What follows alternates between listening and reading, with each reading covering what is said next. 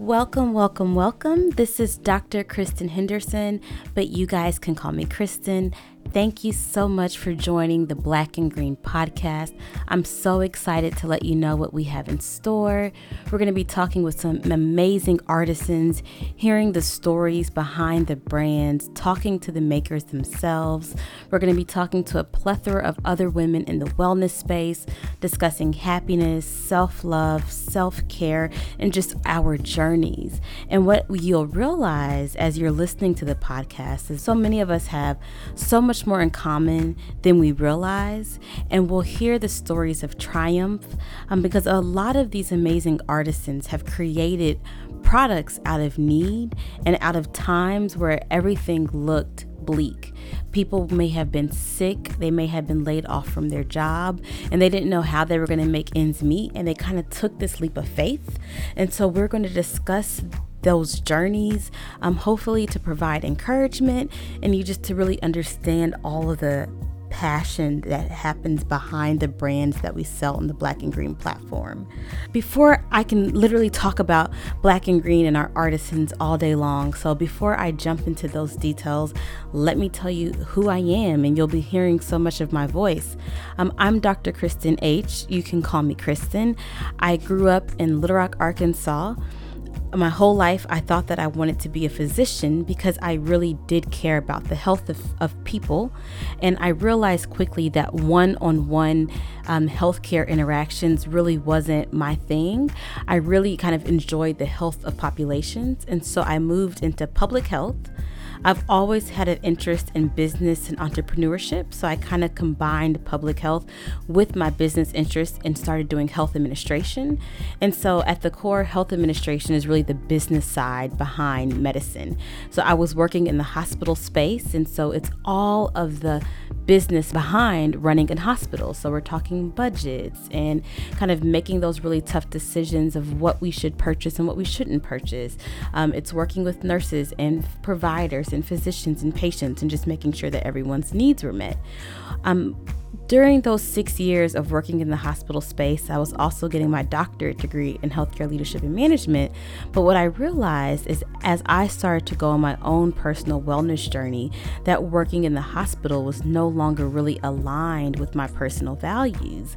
I mean, what I mean is, by the time that someone gets to the hospital, they're usually already sick. And the way that we care for those patients is usually in the form of surgery or giving them some sort of pill or some sort of drugs, or we tell them to just go home and sit and wait. And I really was interested in helping people find wellness and heal the root causes of their diseases or their elements of the things that were bringing them pain. And that's not really the way that a lot of hospital care um, is given. And so it didn't work for me. And so I knew that I needed to find another environment. And I was really interested in women, specifically Black women, and giving them the permission to be healthy, giving them the permission to be happy and helping them kind of take control of their health and happiness. And so I knew that was sort of my purpose in life. And black and green is a merger of a lot of those interests for me. Um, on one hand, a lot of the products that are introduced specifically for black women are toxic.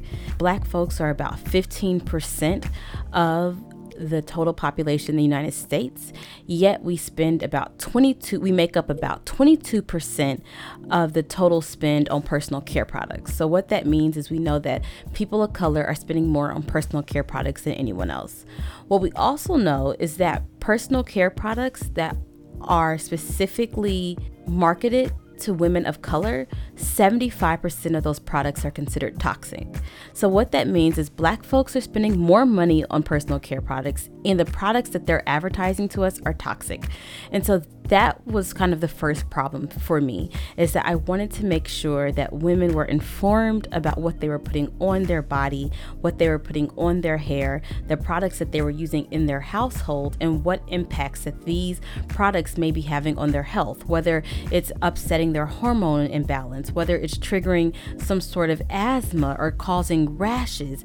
Like there was a lot of things that were introducing into our life that we may be having an adverse effect to our body and we don't know. A lot of times we get so comfortable with being uncomfortable that we think that it's normal. We think that the pain that we're feeling is normal. We think that the rash on our elbow is normal. We think that our dry scalp is normal. And we may not realize that the products that we're using may, in fact, be irritating our skin in some shape or form. And so that was the first thing that I wanted to do with Black and Green is to introduce women to healthier alternatives to the products that they were using every day. A second piece of it that was really important to me is, is around the same time of going on my wellness journey, I read the book My Black Year.